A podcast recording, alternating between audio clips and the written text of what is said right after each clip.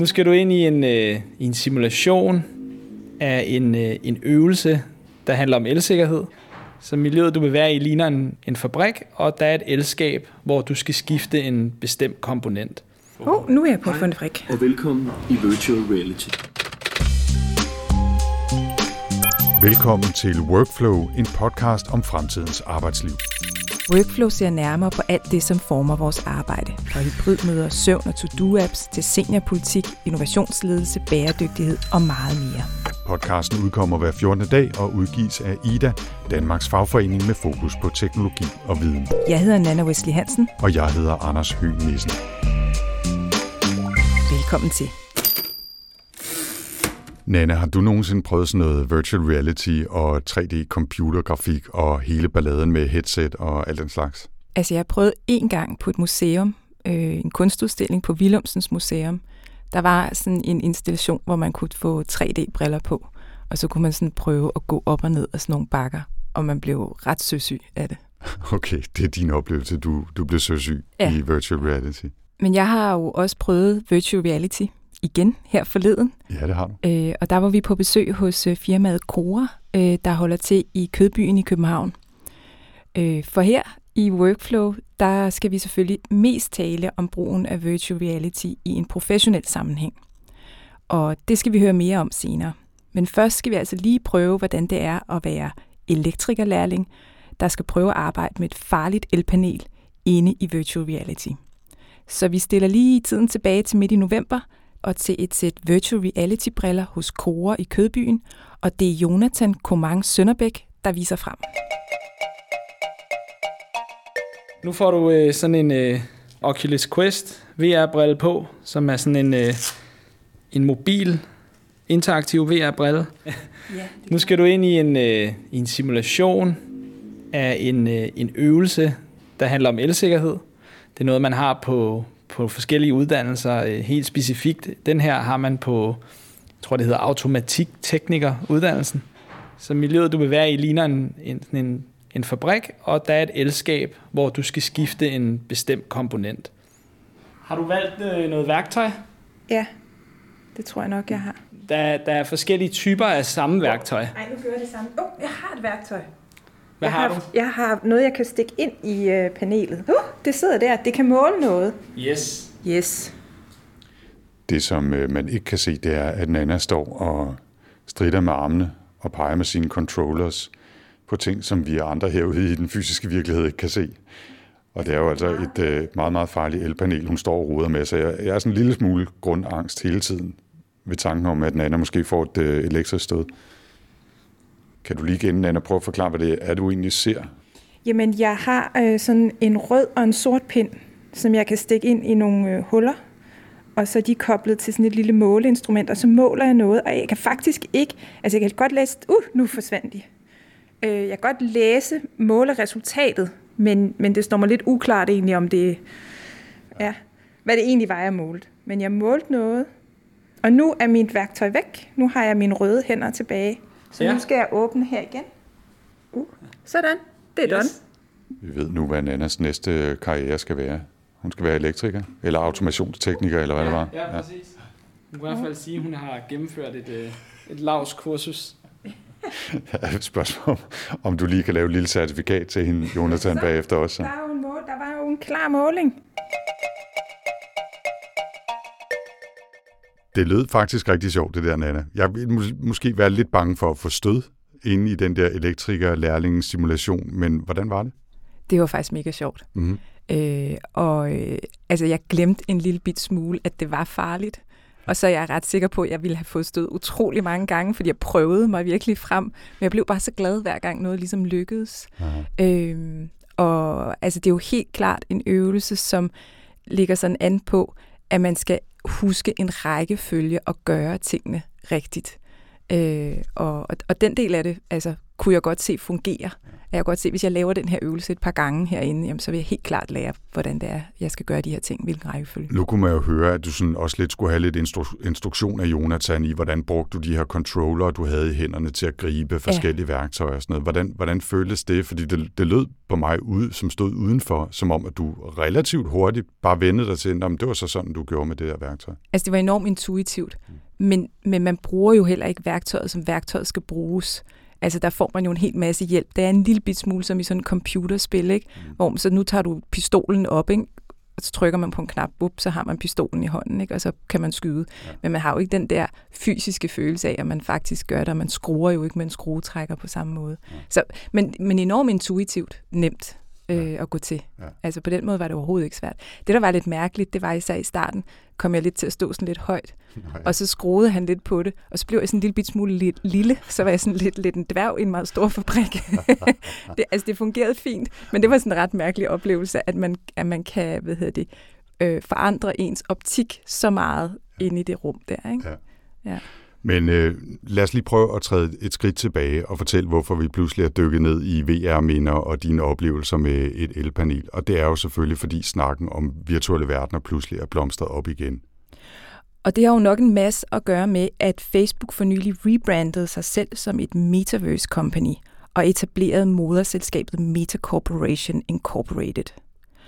Og Metaverse er jo, sagt meget kort, ideen om, at virtuelle verdener, chatrum, computerspil, 3D-videomøder og andre sammenblandinger af fysiske og digital virkelighed smelter sammen i et stort univers, som vi kommer til at tilbringe mere og mere tid i, ligesom vi de forgangne 20-25 år er kommet til at bruge mere og mere tid på nettet og med andre digitale produkter.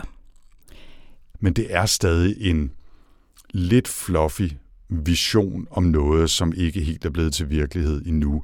Men basalt set, så er det altså noget med virtuelle verdener på en eller anden måde, nogle gange augmented reality eller mixed reality-verdener, hvor alle vores spil og chatrum og alt muligt andet knyttes sammen, så vi kan mødes og arbejde, eller bare snakke, eller spille spil, eller lave fitness, eller andre ting sammen i sådan en 3D-verden, i stedet for i gåseøjne bare i flade chatrum, eller på Instagram, eller Facebook, hvor vi nu ellers mødes, ikke?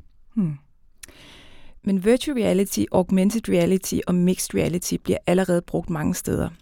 Til spil og underholdning især, men også i professionel sammenhæng.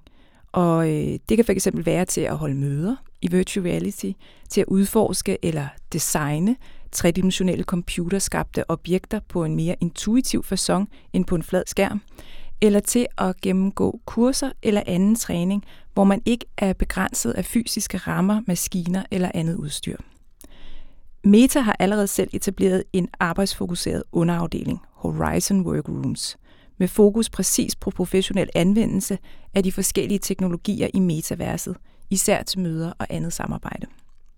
Workrooms suppleres af Horizon Home, der er den private udgave af chat- og videomøderne i Workroom. Og så Horizon Worlds, der har fokus på andre former for oplevelser og kreative udfoldelser i de virtuelle verdener, spil, koncerter, kunst og meget mere. Ja, der er allerede gang i den i Meta og i øvrigt mange andre steder, også selvom det stadigvæk er i sin vorden. Og der er selvfølgelig meget fokus på spil. Mange af de her ting udspringer af de her spiloplevelser, som jo allerede er i 3D i vid udstrækning. Men i denne her episode af Workflow, der skal vi selvfølgelig se nærmere på det med arbejde i de virtuelle verdener. Det er jo det, vi primært fokuserer på her i podcasten. Og vi skal se på, hvordan man kan bruge virtual reality og til dels augmented reality i en professionel sammenhæng, primært til oplæring, uddannelse eller anden træning, ligesom det du oplevede før lige med at skulle prøve at reparere eller fejlfinde sådan et elpanel. Det er nemlig noget af det, der allerede har været udforsket i nogle år, også længe før Facebook begyndte at skifte navn til Meta og begyndte at snakke om metaverset og hype det. Så for at høre mere om det, der besøgte vi altså Khora i Kødbyen i København, som i en årrække efterhånden allerede har udforsket mange af de her teknologier og muligheder i de blandede virkeligheder. Der besøgte vi, som vi hørte før, trænings- og simulationsspecialist Jonathan Komang Sønderbæk, som altså før hjalp Nana med en virtual reality-øvelse og bagefter satte sig ned herude i den fysiske virkelighed for at fortælle mere om VR i en arbejdssammenhæng. Jeg hedder Jonathan og arbejder til dagligt som forretningsudvikler og projektleder hos Khora. Og Khora, det er et virtual reality og augmented reality studie, hvor vi både udvikler indhold, udforsker teknologierne og arbejder med rigtig mange forskellige virksomheder omkring specifikt de her teknologier.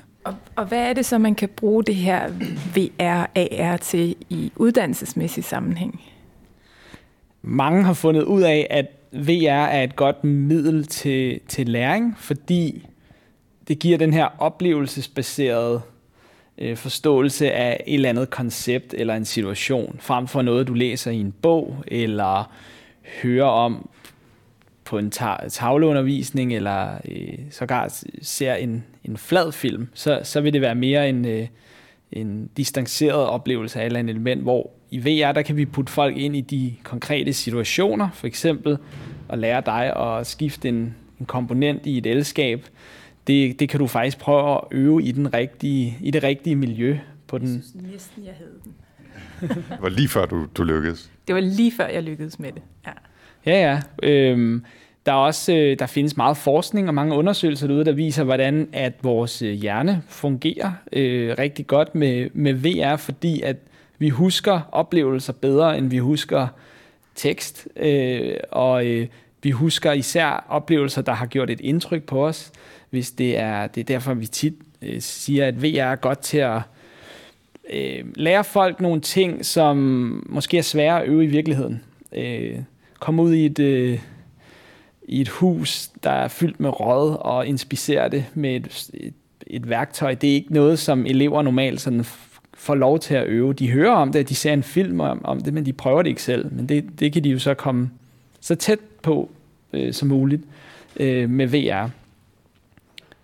Nu har vi haft Nana til at udskifte nogle komponenter i et elpanel, og du fortalte lige om et scenarie med at komme ud og bruge et kamera til at tjekke rød og så videre i et hus. Men er der et par andre gode eksempler, der kan illustrere bredden af det, man kan bruge det til her? Ja, nu er det jo meget sådan fokuseret på det, vi kalder hard skills, altså hvor du skal lære en fysisk arbejdsopgave. Men vi laver også rigtig meget inden for det, vi kalder soft skills, som er det sådan mere psykiske og mentale beslutningstagen. Et specifikt eksempel er ambulancereddere, der bliver oplært i at skulle tage svære beslutninger i specifikke situationer. Så der bruger vi et helt andet format, hvor vi faktisk optager rigtig film, 360-graders video. Vi laver et sæt med skuespillere og remedier og rigtige ambulancer. Og i VR vil du opleve, at du ligesom er med på job, og så skal du tage nogle valg undervejs. Og alt efter hvad du vælger, vil der ske nogle forskellige ting i oplevelsen. Det er det, man også kalder så den interaktive video, og det kan man bruge i mange sammenhænge, for netop at få folk til at tage beslutninger i pressede situationer.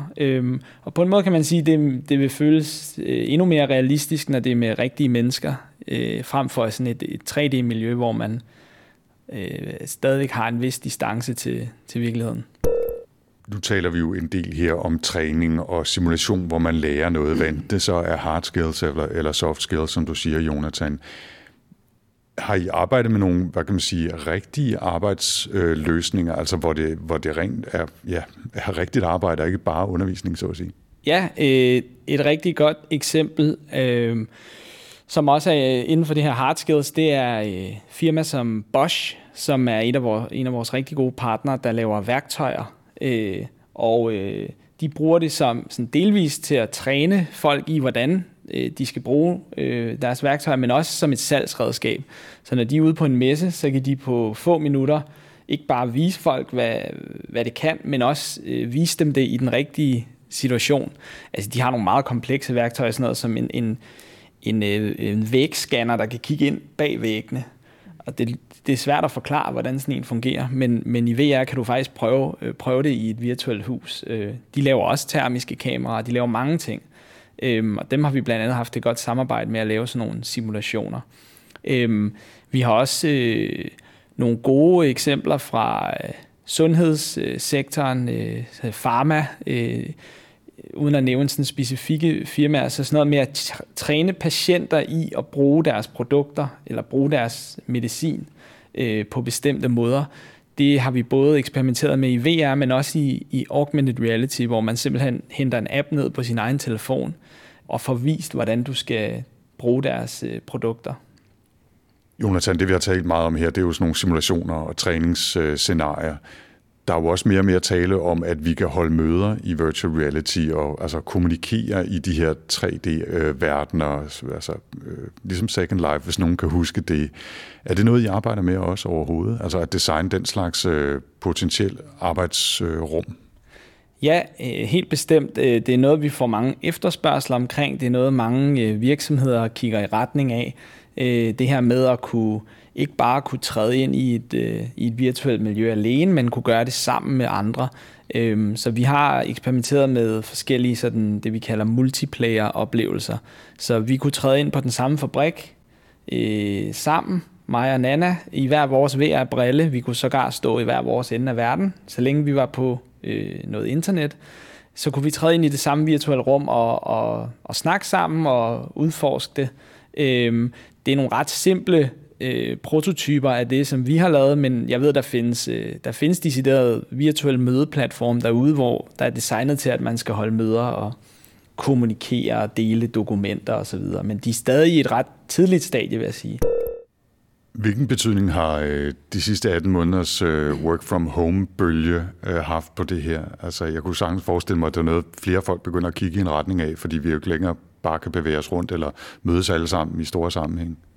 Ja, men helt sikkert corona og hjemsendelser og sådan noget har selvfølgelig også påvirket os. Vi har også arbejdet hjemmefra, men i sådan interessemæssig sammenhæng af VR AR, så har vi mødt overraskende stor interesse fra også virksomheder, som ikke før har kigget i den her retning.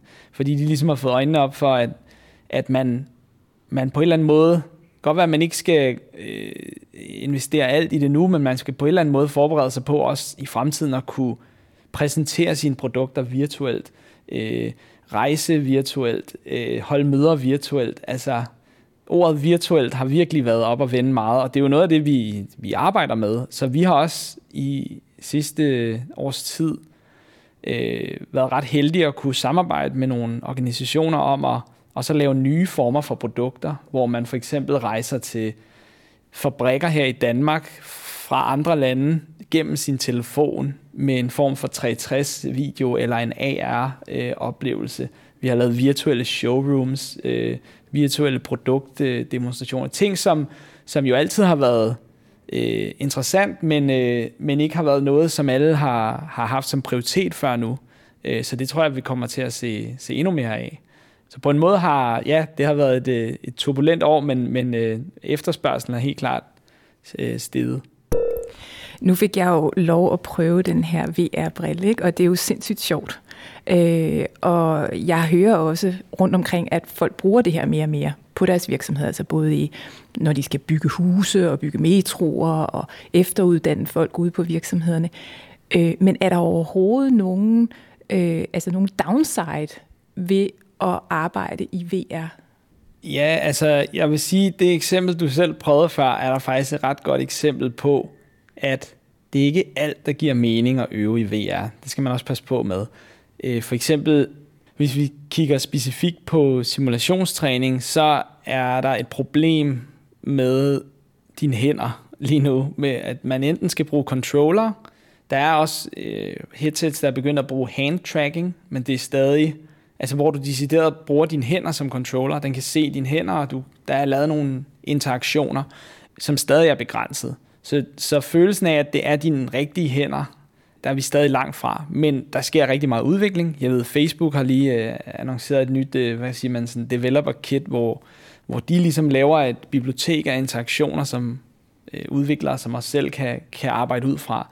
Så jeg tror der på, at inden for få år vil vi se mere og mere realistiske scenarier, hvor du faktisk bruger dine egne hænder til at tage fat i ting. Men der er stadig den her distance mellem at føle modstand og vægt og alle de ting, du ligesom kan føle med dine hænder, dem mister du lidt i VR. Så vi går meget udenom de ting stadigvæk. Det handler mere om miljøet og processen og det store billede, og ikke så meget de små, fine detaljer.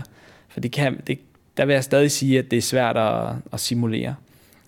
Jeg ved, i gaming-regi, hvor det hele jo springer ud fra, der kan du få devices, der kan alt muligt. Du kan få handsker, der kan simulere vægt, og jeg har prøvet at skyde zombier i Hongkong, hvor jeg havde en vest på, der gav mig stød og så videre. Så du kan, der er mange af sådan nogle ting, men det er ikke i sådan virksomhedssammenhæng og træning, der har jeg ikke set nogen. Der ser jeg stadig mange begrænsninger i det. Er det så også et spørgsmål om, at det er lige det her stadie, man er på med VR? Altså, kunne man måske på sigt også få den der følesansen ligesom med, altså hvor man kan mærke værktøjet, hvor man måske også kan mærke forskellige materialer og hvordan man arbejder med det? Ja, helt bestemt. Vi her hos Khora, og jeg ved, at mange i vores branche kigger jo meget ind i udviklingen af både hardware og software de næste 5-10 år.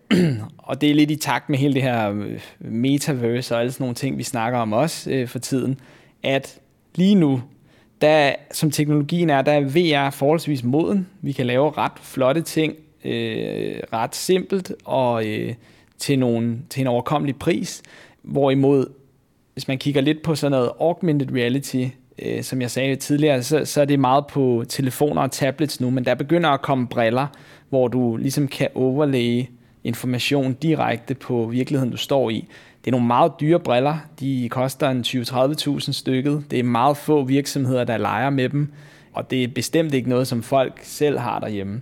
Men på sigt, så kigger vi i en fremtid, hvor vi ikke længere laver en VR-simulation af, at du står og fikser det her elskab, men tværtimod har du så du har en AR-brille og står ude ved det reelle elskab og gør tingene live og får instrukserne live.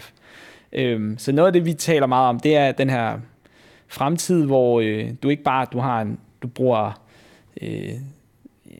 lad os kalde det XR nu, fordi det kan både være VR, det kan være AR. Du har måske også en assistent, en AI, der guider dig, og må ikke også, at hele systemet, både brillen og maskinen, du står ved, det hele er koblet til en eller anden form for cloud eller internet, hvor man så taler lidt ind i sådan noget IoT. Så det er sådan fremtidens træning, taler også lidt ind i fremtidens internet, at der vil være flere teknologier i spil. Men vi tror på, at VR og AR har en meget væsentlig rolle i det. Og det var altså her Jonathan fra Khora i Kødbyen, der fortalte.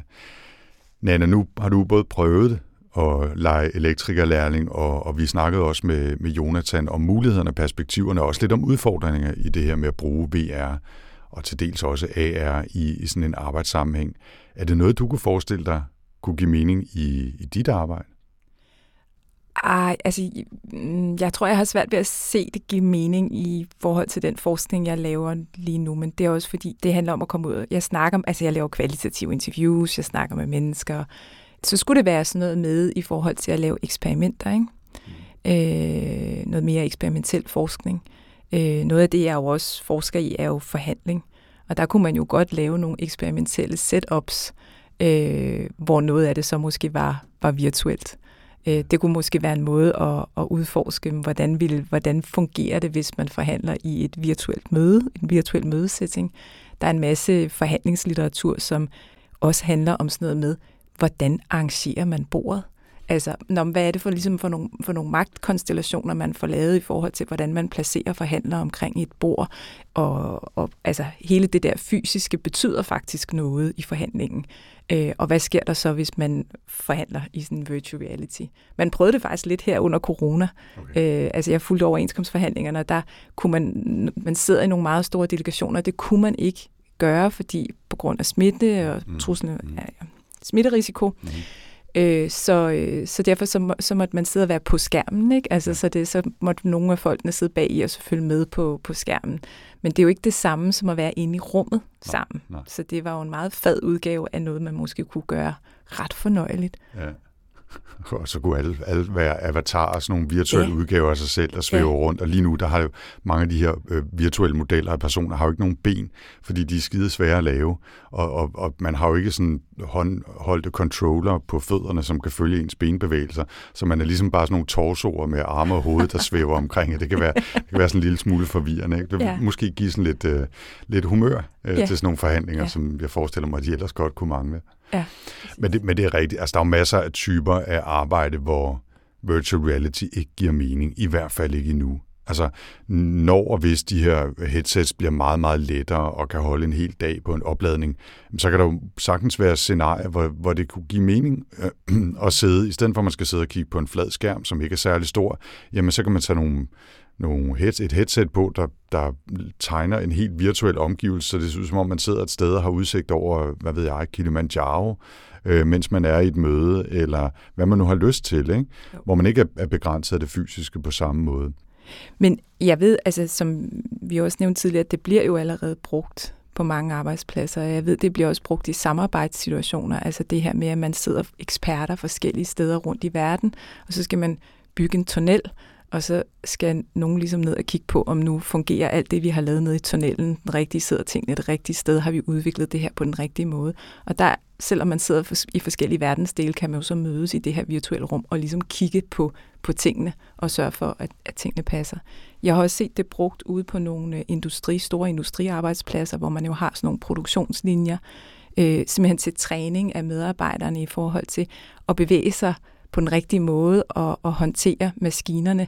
Og nu lyder det måske sådan meget standardagtigt, men det behøves det ikke nødvendigvis at være. Der er faktisk også nogle ting, man skal holde øjene med, når man står på sådan en produktionslinje, hvor der måske kører nogle robotter, der gør forskellige ting og sådan noget, ikke? Men er der også nogle virksomheder, der bruger det her virtual reality til at efteruddanne og videreuddanne deres medarbejdere, så de bliver dygtige til at holde en produktionslinje kørende. Ja. Og jeg tror også, nu snakker vi om virtual reality mest her, ikke? Men augmented reality eller mixed reality har jo også været nævnt et par gange her allerede, ikke? Og det er nok noget, jeg sådan personligt tror mere på, kan få en større udbredelse, når det lykkes at lave en teknologi, der er god nok og billig nok og let nok og kan holde nok på et batteri, ikke? Fordi den der kombination af at kunne se ud på den fysiske omgivelse, eller de fysiske omgivelser af sin egen konkrete fysiske virkelighed, og så lag af digital information er virkelig magtfuld og kan give en masse, tror jeg, ikke? Det har jeg prøvet nogle enkelte opsætninger, hvor man i stedet for at have en eller anden lille kedelig computerskærm foran sig, så kan man bare lave en virtuel computerskærm, der ser ud som om den er 100 tommer stor, og så ligesom placere den på en væg, og så kan man have 3 af dem. Så når man kigger over på den væggen til højre, så er der en stor skærm derovre, så kan man skrive derovre, eller se noget YouTube derovre, så kan man have en anden skærm ligesom svævende i luften foran sig, som man sidder og arbejder på, ikke? Altså, og det er alt sammen virtuelt, men det følger ens hovedbevægelser, så når man kigger det ene sted hen, så er der den ene skærm, og når man kigger det andet sted hen, så der er den anden skærm. Så de er sådan integreret i den fysiske virkelighed. Og det tror jeg kan give en masse værdi, at have muligheden for at arbejde på andre måder. I virkeligheden også bare med sådan noget som det, som du og jeg laver, når vi sidder foran vores tastatur, ikke? Jo. Men bare på en anden måde. Men så skal de der briller jo være rare at have på, og de skal fungere godt, og de skal ikke lades op altså en gang i timen og alt muligt. Og der er altså 5, 10, 15 år før den teknologi bare fuldstændig sømløst kan integreres i vores virkelighed. Men det er nok noget af det, jeg tror mere på, end sådan decideret virtual reality eller metavers arbejde, fordi det er lidt belastende at være omsluttet af en fuldstændig kunstig verden hele tiden, fordi man risikerer at gå ind i ting, eller slå andre i hovedet, eller man ved ikke, om der står nogen over i hjørnet og kigger på en, ikke? Altså, det er også lidt mærkeligt i virkeligheden. Det her med den her augmented reality og mixed reality er jo sindssygt spændende, og hvor man jo også begynder at tænke sådan, når det bliver så også på det tidspunkt, hvor vi har intelligente huse og intelligente biler, og så kan vi virkelig interagere med dem. Men noget af det, for eksempel i en arbejdssammenhæng, altså hvis man sådan skulle, som godt kan bekymre mig lidt, og det kan godt være, at jeg bare lyder utrolig gammel nu, men det er sådan noget med altså tab af kompetencer, tab af ting, man før skulle tilegne sig som viden, som man bare havde med som en form for paratviden, det får man nu bare serveret på en eller anden måde, måske ved at man har en eller anden brille på, der hele tiden hjælper en med sådan nogle basale ting i hverdagen. Så vil det gøre os mere kreative, eller vil det tage sådan et eller andet fundament væk fra noget viden, man egentlig har brug for at nå derhen til, hvor man bliver kreativ? Og jeg tænker lidt på det også for min egen sådan forskningsverden, det kan jeg se på nogle af mine kollegaer, der er metodisk meget kreative. Det kræver jo, at man virkelig, man virkelig forstår sine data, man virkelig forstår de basale metoder, før man ligesom svinger sig op på sådan et niveau, hvor man kan blive kreativ og udvikle nye metoder. Og der går det ikke, at man ikke har de basale ting på plads. Vel, det kan man ikke bare få serveret af en eller anden computer. Det tror jeg i hvert fald ikke. Jeg synes i hvert fald, det er en udfordring. Jeg er meget sådan spændt på at se, hvad det er for en verden, der ligesom udvikler sig. Jeg tror, du har fuldstændig ret i, at det er en stor udfordring. Og givetvis en, vi kommer til at slås med de næste mange år i den her kombination af digitale medier, hjælpende kunstig intelligens og blandede virkeligheder og alt muligt andet. Og så er det godt, at vi bliver ved med at lave workflow, så vi kan fortælle om det. Og så er der ikke mere i denne workflow. Men vi vender tilbage igen om 14 dage, hvor vi skal se nærmere på designet og indretningen af en helt særlig arbejdsplads, nemlig iværksætterfabrikken DTU Skylab, der både har laboratorier, værksteder, kontorpladser og mange andre faciliteter i den samme bygning, hvilket selvfølgelig har stillet nogle helt særlige krav. Hvis du vil vide mere om podcasten, kan du besøge vores hjemmeside på ida.dk/workflow, og hvis du vil skrive til os med kommentarer, idéer til emner og gæster eller andet input, så kan du skrive til os på Twitter med hashtagget WorkflowIda eller kontakte os via Idas hjemmeside. Workflow bliver produceret af Potlab og udgives af Ida, Danmarks bedste fagforening for digitale, naturvidenskabelige og ingeniører. Jeg hedder Anders Høgh Nissen. Og jeg hedder Nana Wesley Hansen. Tak for denne gang.